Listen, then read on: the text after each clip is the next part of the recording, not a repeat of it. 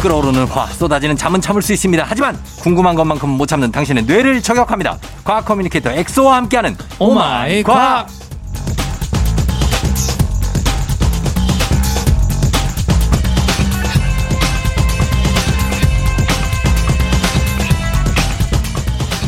걸어다니는 자팍사전 과학 커뮤니케이터 엑소 어서 오세요. 안녕하세요. 과학 커뮤니케이터 엑소입니다. 반갑습니다. 어, 반갑습니다. 지난주에 네. 3442님이 이런 문자를 보내주셨어요. 저희 딸이 국어, 영어, 수학, 사회 자잘하는데 이상하게 과학 시험만 못 봐요. 대체 왜 이러는 걸까요? 어떻게 하면 과학을 잘할 수 있나요? 과학 그 시험을 잘 볼 수 있는 그런 꿀팁 같은 거 있습니까? 사실 이렇게 과학을 잘하게끔 하는 방법 이런 걸 알려주면은 네. 더 흥미를 잃어요. 예, 그래요? 저는 어. 이런 걸 추천해주고 싶어요. 그러니까 저도 살면서 경험한 거고 저만의 팁인데 네. 사실은 어 저는 그렇게 생각해요. 시험을 잘 보거나 음. 뭐 이렇게 하는 것보다 음. 내가 어떤 사람인지를 빨리 파악하는 게 정- 정말 중요한 것 같아요. 음. 내가 어떤 사람인지 빨리 파악하면은 네. 그러면 내가 뭘 좋아하는지를 알게 되거든요. 음. 그러니까 요즘에는 이런 걸 이제 메타인지라고 많이 하더라고요. 네. 내가 메타인지. 객관적으로 나를 봤을 때 네. 어떤 사람인지를 빨리 파악해서 어. 아 나는 이런 걸 좋아하고 아 이런 걸 싫어하는구나. 그러니까 그런 걸 알아야 되죠. 그런 거를 어릴 때 파악할수록 네. 그 가능성은 엄청 커지거든요. 음. 그래서 네. 저는 좀 그렇게 생각해요. 뭐 저 같은 경우는 제가 어떤 사람인지 빨리 파악해서 음. 아 내가 좋아하는 게 과학이구나라는 걸 알게 돼서 음. 과학 쪽으로 이제 하게 됐는데 예. 어 그러면 내가 어떤 사람인지 파악하는 방법들이 뭐가 있을까? 어. 저는 살면서 가장 도움이 됐던 게 네. 손을 자주 들었어요. 손을 들어요? 질문하는 거. 질문하면. 그러니까 질문하다 보면은 네. 어 이제 내가 어떤 과목을 좋아하고 어떤 과목을 싫어하는지 쉽게 파악이 되더라고요. 음, 왜요? 사실은 뭐 네. 질문을 하기 싫어도 억지로 막 이렇게 하는 연습을 하다 보면은 네. 그냥 아 이런 과목은 내가 좀 더 흥미가 생기는구나. 음. 아 이런 과목은 내가 좀 어, 재미가 없구나 이런 게 파악이 되거든요. 음. 그리고 사실 전교 1등 하는 것보다 손 한 번 드는 게 쉽잖아요. 어. 그래서 그런 연습을 많이 하셨으면 좋겠어요, 여러분들. 아, 질문을 많이 해봐라. 질문을 많이 하라. 과학 시간에도 질문을 많이 해라. 네, 과학 시간뿐만 아니라 네. 어디든 질문을 많이 하다 보면은 음. 아 내가 이런 사람이구나. 음. 그래서 아 나는 이런 걸 좋아하는구나. 그러면은 엑소는 어때요? 그 취약한 과목은 뭐였어요? 과학을 저는- 좋아했고. 저는 국어. 국어. 네. 근데 언어. 이게 나는 공평하다고 생각해요. 뭐냐면 네. 이 3442님도 딸이 국영수 사회를 다 잘하면 네. 과학 하나 정도는 못할 수도 있는 거 아니에요? 그러니까 요즘에 너무 욕심이 나는 많으세요. 그렇게 생각을 해요. 차라리 국영수 잘하시면은 네. 거기서 따님분이 흥미 싸는 그쪽으로 조금 더 어, 환경을 그럼. 만들어 주시는 게 맞지. 오히려 다 잘하면 문제예요. 네. 왜냐면 하- 요즘은 하나만 잘해도 되는 사회이기 때문에 맞아 맞아요. 이걸 두루 다 잘하면 나중에는 다 이것도 저것도 아니게 되는 이거 거죠. 이도 저도 아닌 게 되죠. 그래서 제가 말씀드렸죠. 과학을 잘하는 방법을 알려드리기보다는 예 내가 어떤 사람이고 뭘 좋아하는지를 빨리 파악하게 해주는 방법들. 맞아요. 그래서 음. 딸이 국영수 사회, 사회 뭐 이런 걸 잘한다. 그럼 이쪽으로 한번 하고 과학은 그냥 그렇다고 해서 막 너무 푸시하면 네. 애가 스트레스 받을 수 있으니까 어, 네, 그냥 토요일 아침에 아. 네. 깨우셔가지고 오마이 과학 뭐 들려주시면 이 정도 그러니까 이- 여기서 출발하는 거죠. 그렇죠, 그렇죠. 이런 오마이 과학으로 출발하는 건 되게 좋은 것 같아요. 안 그래도 오늘 또 이제, 네. 이제 아드님 분들, 따님 분들이 좋아할 만한 주제로 오늘 가져왔기 때문에 그래요? 네. 그럼 오늘 우리 3442님 따님을 비롯해서 요 아이들이 관심을 갖기 좋은 주제로 한번 출발해 봅시다. 네, 자, 여러분들도 평소에 궁금했거나 알고 싶은 어, 그런 궁금증들 단문 50원 장문 100원 문자 샵 8910 무료인 콩으로 또는 FM 등 홈페이지 게시판에 남겨 주시면 되겠습니다. 자, 오늘은 어, 아이들이 흥미를 가질 수 있는 걸로 첫 주제 시작한다고 하셨는데 네. 어떤 겁니까? 혹시 쫑지형님은 북극과 남 남극의 차이를 아시나요? 아, 북극과 남극. 음. 그냥 단순하게 얘기할게요. 단순히. 남극은 땅이 있고 어. 북극은 바다인 것 같아요. 와, 맞, 뭐야, 맞았어요? 이거 진짜 사람들이 제일 모르는 건데. 아 진짜? 네. 근데 저는 북- 그냥 직관적으로 얘기한 사람들이 거예요. 되게 잘 모르는 게 북극도 뭔가 네. 얼음으로 뒤덮여 있는 그런 걸로 아는데 어. 북극은 바다예요. 북극 바다죠. 그러니까 정확하게 말하면 북극점이라고 하죠. 예, 예. 거기는 대부분이 바다고 음, 남극은 대륙으로 이루어진 이제 그 위에 얼음이 쌓인 예. 일종의 대륙이거든요. 대륙이고. 와, 진짜. 아니, 아니 감탄하지 마세요. 전 그냥 얘기한 거예요. 그냥 얘기한 건데. 어 그래서요. 그 남극과 북극이 일단 제가 영어적으로 먼저 설명드릴게요. 예, 예. 남극은 영어로 안타티카라고요. 안타티카. 안타티카. 음. 어. 근데 안타티카의 뒤에 아티카가 아티카. 뭔, 무슨 뜻인지 아세요? 아티카? 음. 뭐야? 아티카가 뭐예요? 아티카가 북극이에요. 북극. 어. 아 그러면 안 아, 안타티카. 안타티카. 아 북극의 안티네? 그러니까 남극. 남극. 아 그렇게 되는 거. 네, 여기서 재밌죠. 영어 수업이 또 되네. 어, 재밌죠. 야 기가 막히구나. 오마이 예. 과학은 이제 국영수 다 다릅니다. 아티카가 북극이고, 북극이고. 안타아티카가 남극. 남극. 이야 네. 이거만으로도 오늘 성공이다. 네, 남극이라는 영어 단어에는 북극이 숨겨져 있다. 예, 예. 라는 거고. 근데 왜 이렇게 붙었어요? 왜 안티예요? 북극이 안티? 그러니까 이것만 보더라도 네. 뭐가 먼저 발견된지 알겠죠. 북극이 아, 먼저 발견이 북극이 됐고. 먼저. 네. 그래서 이제 그게 반대니까 안티를 넣자. 그래서 아, 안트 안티카. 안티가 우리는 안티하면 되게 싫어하는 거 근데 네. 그건 줄 알았는데 그게 아니라 이제 그냥 반대 반대라서 음. 안타아티카다. 근데 사실은 아. 근데 이게 용어적인 것 말고도 예, 예. 사실은 큰 차이가 있는데 예. 남극 같은 경우는 완전히 고립돼 있는 하- 일종의 섬이라고 보시면 돼요. 음, 대, 다른 대륙이랑 연결이 안 돼 있어요. 예, 예. 근데 북극은 사실은 북위 66도 33분 이상 지역을 다 북극이라 그래요. 그냥 바다까지 포함해서 바다까지 빙하까지. 빙하까지 포함해서. 예, 그래서 사실은 북극 하면은 많은 분들이 뭐 북극곰 하니까 막 얼음으로 이루어진 음. 땅으로 상상을 많이 하시는데 예. 예. 얼음이 없는 땅이 훨씬 많아요. 어. 대부분 다 대륙이고 예. 특히 제가 아까 말씀드린 것처럼 제일 중간에 북극점은 예. 사실은 바다로 이루어져 있고 아. 겨울에만 살짝 얼어가지고 이제 빙하가 많아지는 시기다라고 아. 생각하시면 됩니다. 그럼 그 북극점을 정복한다 할 때는 그 빙하에다가 깃발을 꽂는 거예요. 근데 겨울에 가서 이제 국극점을 간다거나 아니면 뭐 여름에는 이제 네. 배를 타고 가가지고 그 중심부로 가는 거죠. 아, 그렇게 가게 된다. 제가 퀴즈 하나 낼게요. 예. 네. 북극과 남극 음. 둘 다 완전 극지방이잖아요. 그렇죠. 어디가 더 추울까요? 아, 느낌상으로는 사실은 이제 남극이죠. 왜냐면 어, 남극이 남극. 뭔가 더 추운 느낌이 있어요. 남극곰은 없잖아요. 북극곰은 그게 살만하니까 걔 살 거 아니야. 남극에는 곰도 없어. 펭귄은 있잖아요. 펭귄? 어. 펭귄들은 추위에 되게 강하잖아요. 아니에요? 북극, 북극 더 추, 추위에 강해요. 아, 그런가? 아, 왜 그렇지? 그럼 뭐, 뭐 어디가 더 추워요? 사실은 남극 대륙은 예. 온통 하얀 눈으로 덮여 있잖아요. 예. 하얀 색깔은 빛을 반사하거든요. 그렇죠. 열을 반사해요. 예. 그러니까 그 열이 흡수가 안 되니까 아. 훨씬 춥고 예. 북극은 제가 말씀드렸잖아요. 아까 총장님 말씀하신 것처럼 네. 북극 점 주변은 다 바다기 어. 때문에 바다는 흡수해요, 열을? 열을 다 흡수를 해요. 오. 그러니까 상대적으로 둘 다 춥긴 하죠. 네. 근데 북극권 쪽은 네. 영하 30도에서 40도, 어. 남극은 거의 영하 60도까지 떨어집니다. 아, 남극이 더 춥군요. 훨씬 춥습니다. 음, 그래서 남극 대륙을 정복하는 게 훨씬 추운 데를 정복하는 거다. 훨씬 어, 추운 곳을 정복하는 것이다. 예, 예. 자, 일단 여기까지 말씀드리고 저희가 음악 듣고 와서 요 얘기 좀 더 하도록 하겠습니다. 자, 음악은요, 요거 드릴게요. 어, 피처링 아이유, 에픽하이의 연애소설. 에픽하이 피처링 아이유, 아, 아, 자, 반대로 얘기했네요. 아이유 피처링 에픽하이의 연애소설.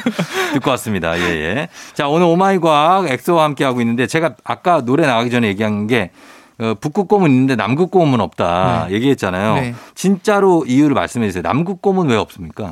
어, 제가 아까 말씀드렸죠. 네. 그 사실 실제로 북극곰도 네. 북극점에 사는 건 아니에요. 왜냐면 그래요? 북극점은 바다니까. 어. 북극곰 둥둥 계속 떠다니면서 살 수는 없잖아요. 그렇죠. 예. 그래서 그 근처에 있는 북극권에 사는 거고 음. 어, 그리고 북극곰의 족보를 조금 더 파고 들어가 보면은 네. 이 북극곰의 조상은 예. 사실은 그 약간 아래쪽에 시베리아나 음. 알래스카 음. 또는 그린란드에 살던 흑곰이었어요. 아, 흑곰이에요? 흑곰이었어요. 근데 하얗게 됐잖아요. 네. 예. 왜냐하면 먹이를 찾아서 계속 올라오다 보니까 예. 이제 좀 더 추운 환경에 노출된 거고 예. 추운 건 이제 눈이 많으니까 어. 내가 하얗게 안 변하면 먹이들의 눈에 잘 띄잖아요.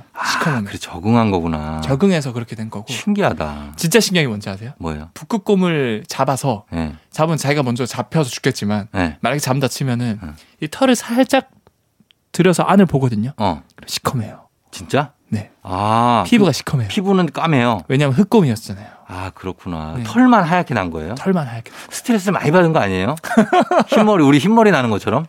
그건 아니고 아니에요? 환경이 이게 먹이가 없으니까 얼마나 스트레스 받아, 아이. 북극곰들이. 만약에 부- 그것만 그랬으면은 북극곰만 하얗겠죠. 근데 아. 북극에 사는 모든 동물들이 다 하얘요. 다 끼도 하얘요. 하얗고 어. 북극 여우도 하얗고 북극에 토끼가 살아요? 어 살아요. 어, 걔들 춥겠다. 네.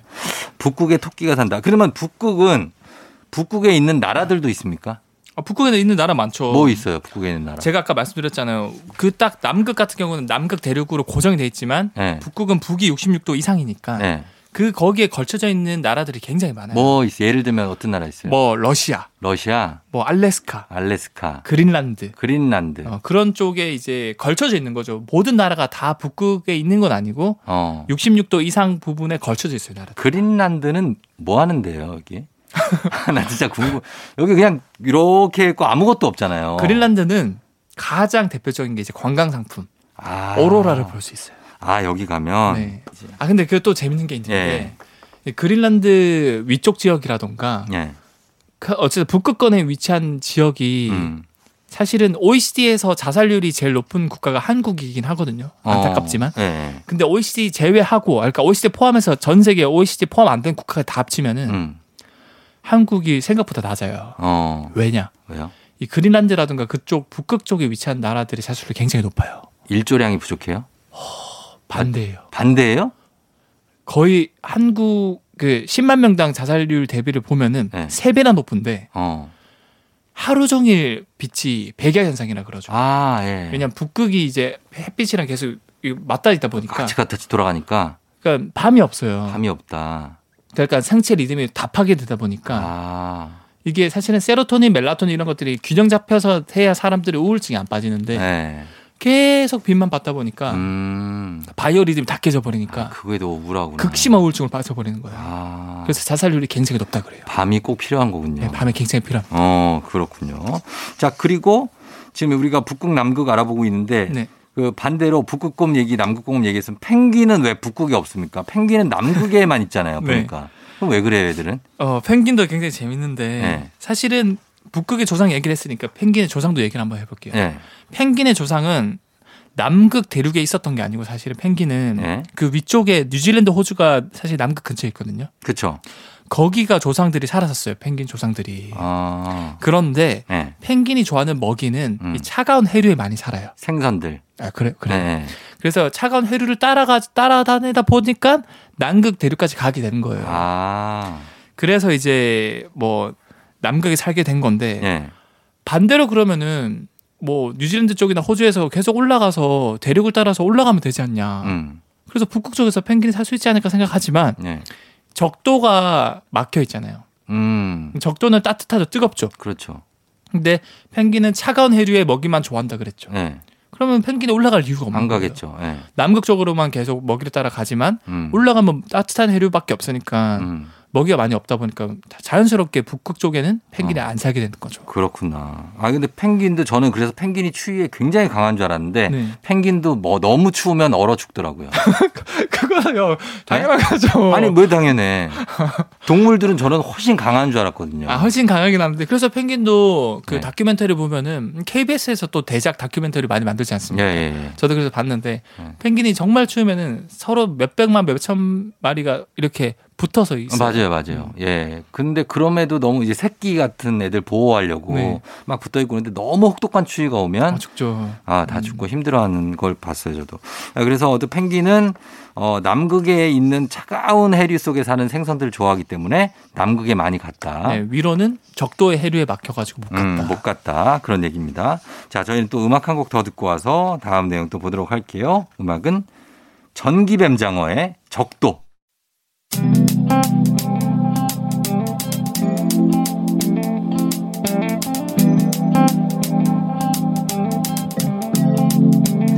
매일 아침 같은 길을 걷고 있나요 매일 같이 옆에 있음 좋을 텐데요 피곤하진 않나요 조금 덜어드릴게요 출근길에 오늘도 함께해요 조종의 FM 댕진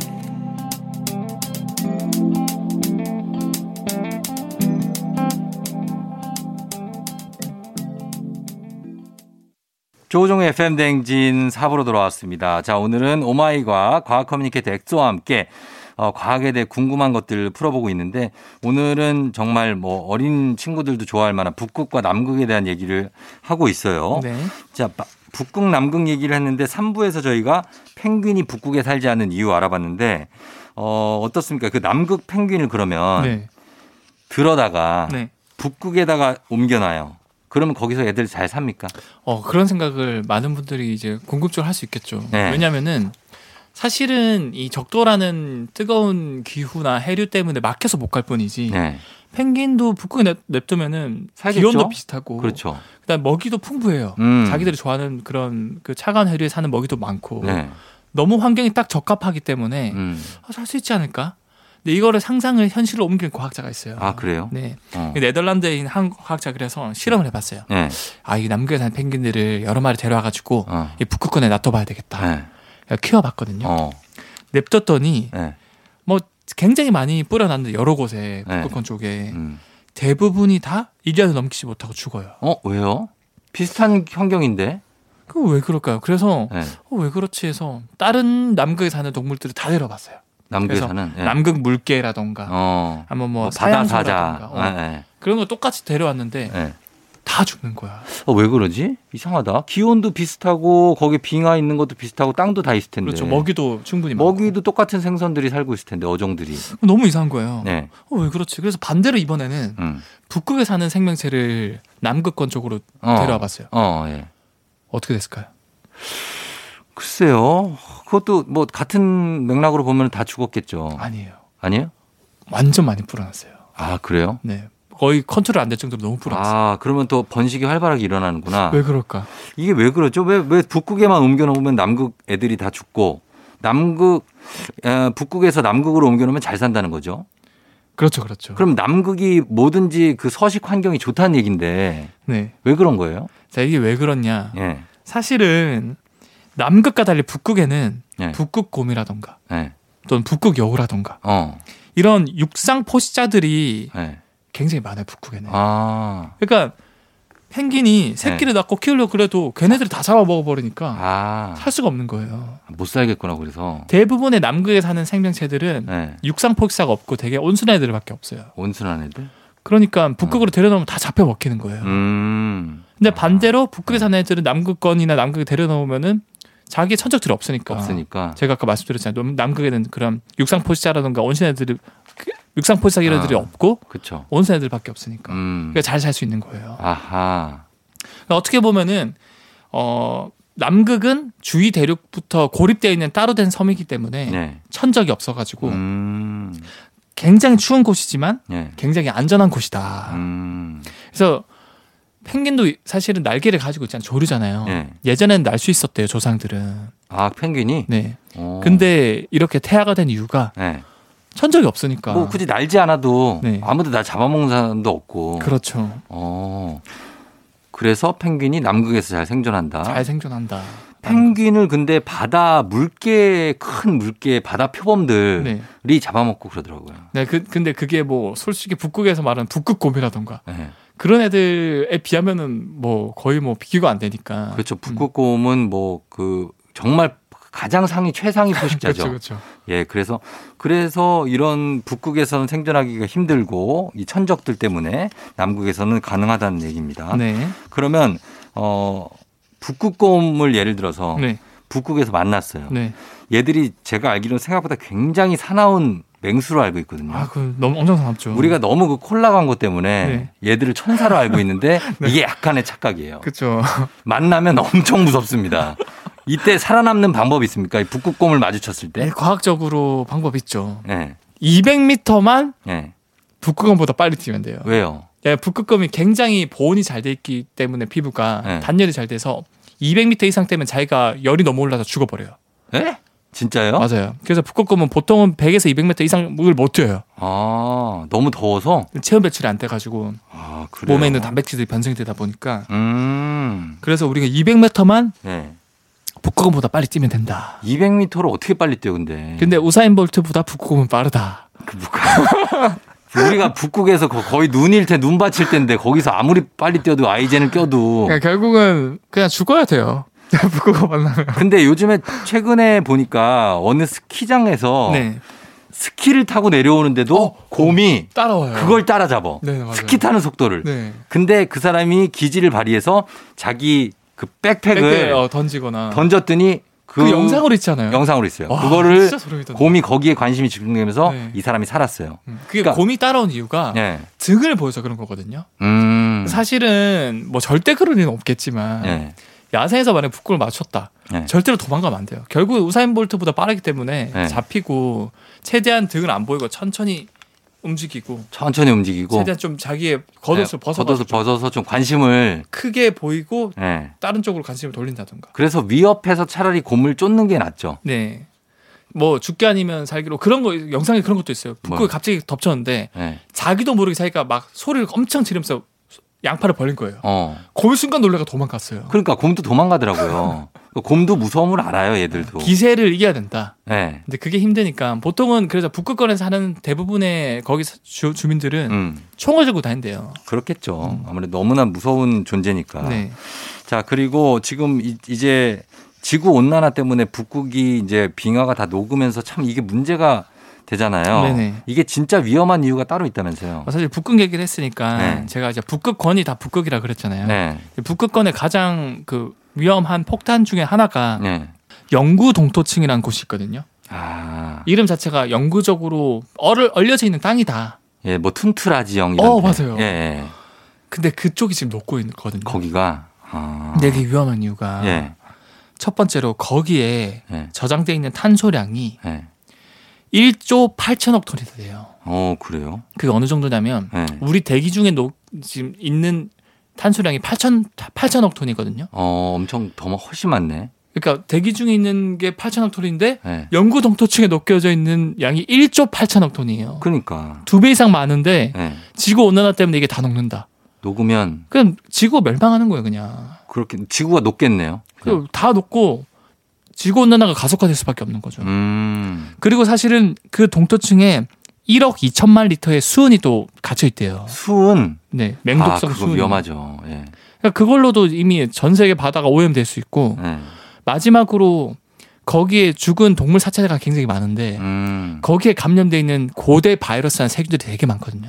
아, 그렇겠어요. 예. 그게 녹으면서 전 세계로 퍼질 수 있다는 거예요. 어. 일례로 이런 사건이 있었어요. 네. 고대 그 죽어 있던 술록들이 예. 동토층에 녹으면서 노출이 됐거든요. 어. 거기에 있는 고대 탄저균이 나와가지고 어. 그 주변에 있는 그 마을이? 동물들이 예. 다 감염돼가 집단 폐산 사건이 있었어요. 아, 진짜요. 네. 어. 그래 결빙되어 있다가 이게 네. 해동되면서 네.